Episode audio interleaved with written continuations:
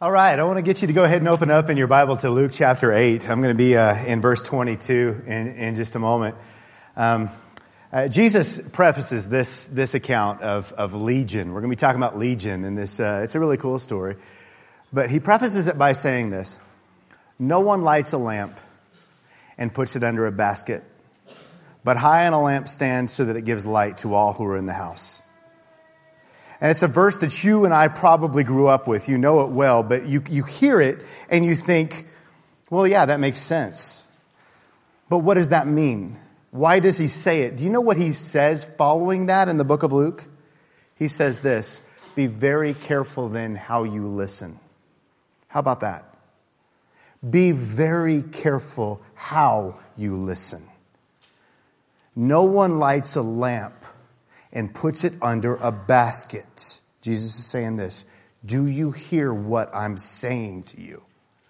But high on a lampstand so it gives light to all who are in the house. Why did he say it? Who's he speaking to? What's going on? Jesus is trying to demonstrate something through the book of Luke right now.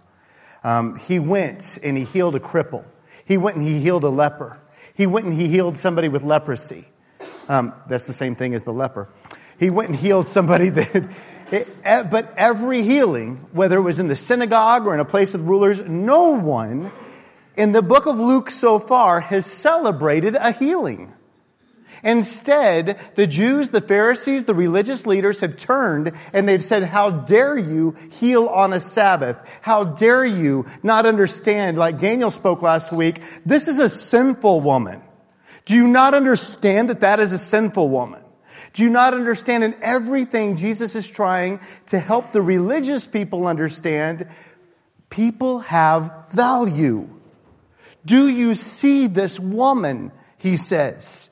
Do you see these people? Do you care about their hurt? Do you care about what they're going through? This is where Jesus is at right now. This is a message he's trying to bring. And so before he crosses the lake, to go to the other side, which is just an amazing message to me. Before he goes to the other side, he says this, no one lights a lamp and puts it under a basket. That's not how it works. Um, years ago, um, I was laughing at Paul this morning. He was talking about the same area of Austin that we're from um, in, in, class. I, we used to go all over Austin um, searching for the best soul food. In fact, we would go as far as Dallas and we would look at different places. And you ask about soul food, I can tell you about soul food in Austin and Dallas. But there's one restaurant in downtown Austin called Queen, oh, it's a long name, Queen Nubian Lola's Soul Food. And I said, I've got to try this place out. It's got a creative name. So I got my friend, um, Jasmine, and we went down. And in fact, Tamara has gone down there with us before too. And I walked in this little tiny restaurant and it's just nasty inside. And there's gross things hanging from the ceiling and the walls are painted all kinds of crazy colors and this place is weird. And I walked up and this lady just looks at me and she looks like death. She just looks like death. And I'm not going to be judgmental, but I totally am. She looked like death. And she just looked up at me and she goes, what do you want? Uh, and I was looking at the menu and I was about to order and she goes, never mind. And she took the menu out of my hand. She goes, I don't have time to make anything for you. And I said, wow. And she goes, unless you want some gumbo, I have time to do gumbo. And I said, I'll take gumbo. And then, and then she asked if I wanted Cajun iced tea. And I said, yes. And so she gave me some cherry Kool-Aid. And so we w- sat down at this table that's leaning and I had to hold my arm on the table to keep my cup from falling off the table. I just remember it was leaning like that. And um, then she came over and she said, uh, I saw you guys were reading the Bible together. And I said, Yes, ma'am. Um, and she said, um, This is a Holy Ghost restaurant. I just want to let you know that. And the Holy Ghost told me what color to paint these. And just went off and we are like having fun with it. You know, it was kind of a funny experience. And then she said, And you're just in time for new, uh, the Holy Ghost hour. And I said, I don't I have no idea what's about to go down in this restaurant right now. Um, and uh, next thing I know, over the radio, um, they announced the Holy Ghost Hour with Queen Nubia Lola or whatever. And a radio show started in this restaurant, and they invited us to be the guests on the radio. show. I, hang out with me for a day. Crazy things happen. This is my life. And they asked us to be guests on the radio uh, show. Well, before that, this happened, uh, she challenged me because she found out I was a minister in a church, and she goes, "Oh, you're one of those people that dresses like a clown and lives in a cave." And I, I was like, "What?" And I didn't know what she meant. And she said, "No, you're one of those people that dresses like a clown and lives in a cave. I know." And I was like, well, I, I can tell that it's, it's a pejorative thing you just said. I, I, I, that I don't know what it means. And then I realized, oh, you're talking about the suits and the ties and you're talking about the way we dress, like for Sundays, and that we, our religion is for church buildings. But we're not really out there. We're not really caring for people. We're not really engaged. We're not really involved. And of course, I was like, oh, you do not know me. Uh, let's go. You want to talk? Let's talk. I want to get, I mean, this is my heart. She was doing so much for the homeless of Austin. I mean, when I found out more about what she was doing and what was happening behind the restaurant, how many people she was supplying for, everything she was doing, and she said, you churches, you just come together and sing songs and dress right. You don't want to come here. This is where the Spirit is working. Now, she was very negative, right? But she had a good point. And it's the point that Jesus is kind of making here. He says, you don't take a light and put it under a basket. You don't lock up church in a church building. You don't lock up church with religious people. No, you put the light on a lampstand and it gives light to all who are in the house. Remember what he says next? Now, be careful how you heard what I just said. So Jesus was a master of illustration, wasn't he? So he says this, get in the boat. We're going to the other side. Now, when he says those words, we're going to the other side of the lake, this is what he's talking about. Um, about 8.2 miles um, from Capernaum to approximately where they might have landed in the Decapolis. About 8.2 miles roundabout. It was just right there, just across the lake. You could just see it. That's what it looked like. But in the Jewish mind, the Decapolis, everything we've seen so far takes place right in this area. Jesus has bounced back and forth from Nazareth to Capernaum and occasional trips to Jerusalem for the, the feast days. But the entire Gospel of Luke really has been generally in this area. And now all of a sudden, we're going to go to the Decapolis. Now, these 10 cities, Gadara, Gerasa, Scythopolis, Dion, Pella, Hippo, Raphana, Kanatha, Damascus, Philadelphia. These 10 cities make up what we call the Decapolis. These were 10 cities that were associated with extreme evil and perversion. That's how they saw the Decapolis. In most of these cities I just named, you've never heard of. And the reason why is because in the Bible, it just doesn't, it's not a place where Jews went because they worshiped pigs. Pigs were everywhere. That was a big part of what they were. They associated the Decapolis with darkness, with death. There's my pig there. With, with, um, what, what is, what is absolute, sin, sin would be represented by the pig. It's what's unclean. It was a place that was dark, a sick place to go. Um, it was known for their gymnasiums. Um, I know gymnasium sounds like an innocent word in our culture. Most of y'all go to the gyms, but keep in mind the word gym in Greek means naked. Okay? So gymnasium is the naked training center is literally what the word means. And so they would stay away from that, right? They would stay away from the acting and the plays where they promoted um, a system of evil in their minds. Um, they celebrated Epicurean philosophies and they taught Epicurean philosophy, which taught that pleasure is the greatest good. And so they would associate the Decapolis in this area with extreme perversion, extreme evil, um, uh, something that is an absolutely immoral society. And absolutely, I want you to think darkness. I want you to think death. I want you to think impurity and sickness and sin, not a place that a Jew could go. Um, you stay over there and we're going to stay over here, even though it's 8.2 miles away. So Jesus says, let's go to the other side of the lake. Immediately they get in this boat and the storms come. And the storm is raging and everything, it seems to be standing between them and coming over here to this region of the Decapolis. And, and, as soon as the disciples are thinking we're about to die, Jesus demonstrates authority and he silences the storms and everything. But paint this picture in your mind. Storms in the background. It's dark. It's nighttime. You arrive on shore finally at a cemetery. A man comes screaming out of the tombs, chains hanging off his wrists because the text said no chain could hold him. Screaming, chains hanging off wrists, naked man in a cemetery with storms. This is the picture Luke is painting for where they come. It never even says the disciples got out of the boat. I'm not sure they did. Jesus gets out of the boat, and that's kind of where we're going to pick up in our text in Luke 8. I'm going to read just a little bit of this, beginning in verse 26. They sailed to the region of the Gerasenes, which is across from the lake from Galilee. When Jesus stepped ashore, he was met by a demon possessed man from the town. For a long time, I want you to hold on to that phrase.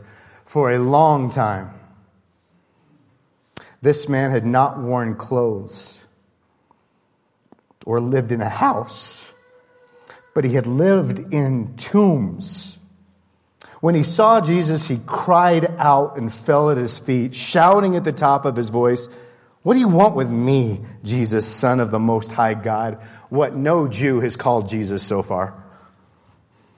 I beg you, don't torture me. For Jesus had commanded the evil spirit to come out of the man. Many times it seized him, and though he was chained hand and foot and kept under guard, he had spoken, um, he had broken his chains and had been driven by the demon into solitary places. Jesus asked him, What is your name? Mm. Man, no one has ever even recognized this man. He is living in death. He lives in the tombs, probably desiring death. He cuts himself. He beats himself. He has no name. Jesus says, What is your name? Legion.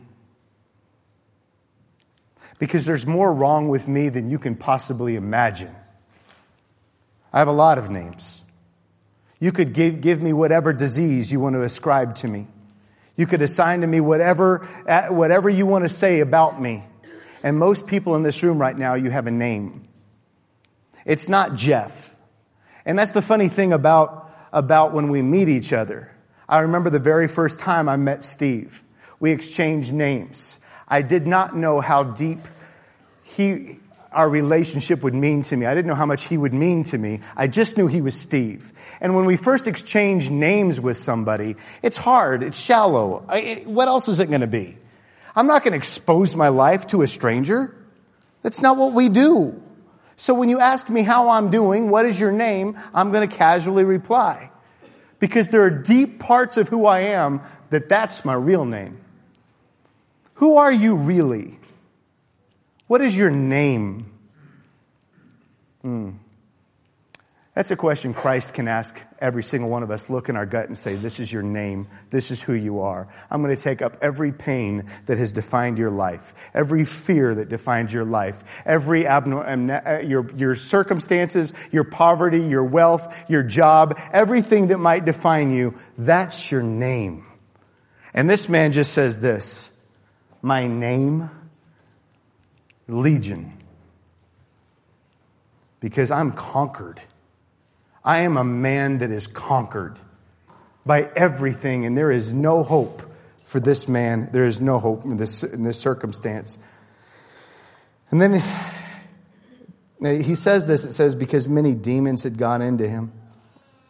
They begged him repeatedly not, and not to order them to go into the abyss. What's so interesting about this, and I'm just going to camp on this for a second, is in Mark's account, it says this they begged him not to send them out of the region. Okay? So don't over spiritualize the abyss here into some kind of weird word for hell. He's simply saying this don't cast us into the sea. Why? Because just like the, the centurion, just like this woman, this man represents something greater than himself.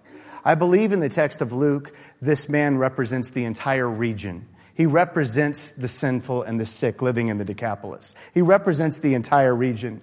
And so Christ comes and sends this demon into a herd of pigs, the very thing that represented the region, the very God they worshiped, and the pigs run into the abyss. God making this statement, this territory now belongs to me. My kingdom has come here, and I see this man and I love this man. Now, in this account, this man is healed. He's given a new name. In fact, not once in the story has anyone expressed any fear until it says this they saw him dressed and in his right mind, and they were terrified because they saw the power of the gospel in somebody's life, because the gospel somehow went to the other side. 8.2 miles away. Now, keep in mind, I'm rounding that up, but it's super close because I couldn't help but think that Buckingham Park I said 8.2. I'm totally wrong. 3.8. 3.8 miles away. Almost the exact same distance from here to Buckingham Park. Um, I was given a text last night by Bob, and Bob's not here this morning. Bob asked me to send this sermon to him this afternoon, and I'm going to. It's the first time somebody has physically threatened me to pray for them. He sends me a text last night, says, uh, Brother, I need prayers. I need you to be praying for me. And if you don't, I'm going to come find you and put you in a headlock. And I, I was thinking, um, at first I was laughing about that. And then uh, this verse uh, hit me, and I love this verse so much. I want to share it with you, and I want to share it with Bob. 1 Samuel 12 23 says this As for me, far be it from me that I should sin against the Lord by failing to pray for you. What a verse. Samuel says that to the people of Israel right after they had asked for a king. Far be it from me that I would sin against the Lord by failing to pray for you. Um, our ministry in the park, I hope you know this, is representative of a lot of ministries that are happening. There are a lot of people in this room that are going to the other side, going to places that are uncomfortable a year ago, uh, Tara and Tim are here this morning. Um, Tara, you were baptized into Christ, was it a year ago? Yeah, Tim, you were ba- they were baptized. Tim and Tara, I want y'all to stand up real quick. They were baptized on the day they were married. Um, Tara and Tim and I, let's just be honest in front of everybody. We've been through hard stuff. There have been times where y'all have not liked me that much. There have been times where we have been at each other's throats. There have been tough, but the Spirit's worked in y'all's life, right? And I see two people right here. We've been in the hospital together. In fact, one time I'm going to share a story. I'm going to just say this. Tim, I came to visit you in the hospital. I'm not going to talk about the circumstances, but I came to visit you. And they were wheeling a cart out of his room and they had just pronounced the man dead. People were standing around it praying over it. I came and prayed over Tim because he was dead. And then we said amen and I looked up and it wasn't Tim. This is a true story. And I went into his room and I was like, tears. And I was like, Tim, I love you. Um, But in that time, since that time, and I'm not going to keep y'all standing forever, um, yesterday you were able to baptize a friend into Christ. Uh, Rachel was baptized last month. Um, who was baptized last month? Jeanette was baptized last month. Y'all can sit down. I want, but I just want you to know something. The ministry in the park is a rough place to go. It's a very difficult place to go. You see things, you hear things that are hopeless. You see situations, and it's been you before, that is hopeless, where you just want to look at it and say, that's not a good place to do ministry. What is that going to do for the church? What is that going to do? Is there an end goal for this ministry? Is there a purpose in this? How on earth can we sustain a ministry like this? Bob, and I'm talking to spiritual Bob that's over here over the, um, Bob, how on earth are you going to keep your sanity? How on earth are you going to survive Satan's attacks on your gut and on your soul doing a ministry like that? Why not just stay on your own side of the lake? Why not just stay under a basket? Why don't you just keep your religion in church? Why take it out there? And Jesus continually drives this point home.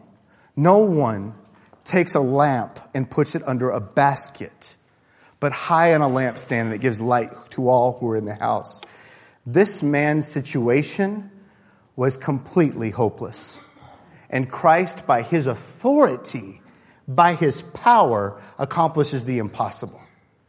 And did you know that this man, you study the history, this man becomes one of the key, key people in transforming the entire region and bringing people to Christ. People are transformed. So this man whose life was just in the tombs, it was death, it was over. Now all of a sudden has found meaning and purpose and direction for his life. That is the power of Christ to transform someone. Who's across the lake from you? Are they across the border? Are they across partisan lines? Are they across town? They might just be across the room. There are people in a room dressed quite nicely this morning that are still living in death, living in darkness, living in chains.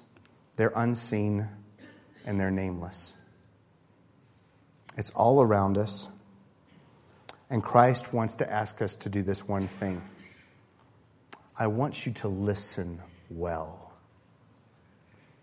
You know how different ways we listen in discussions? When somebody really likes you or just likes peace, you know how some people just listen to agree? And they'll agree with whatever comes out of your mouth, and you can test them by saying the dumbest thing, and they're, they're just going to agree with you because some people listen to agree. Other people listen to disagree. And it does not matter what you say, they're always thinking about how they're going to respond to you in the comeback. And you try saying the most simple, obvious things, and you're still going to be disagreed with. Other people listen to evaluate. How was services this morning? How were services this morning? How was it? How were, but sometimes Christ puts it in our gut to listen so we can evaluate our heart. What does he mean when he says this to me? Um, I want to lift up our church in a prayer. And particularly, I want to lift up my brother Bob.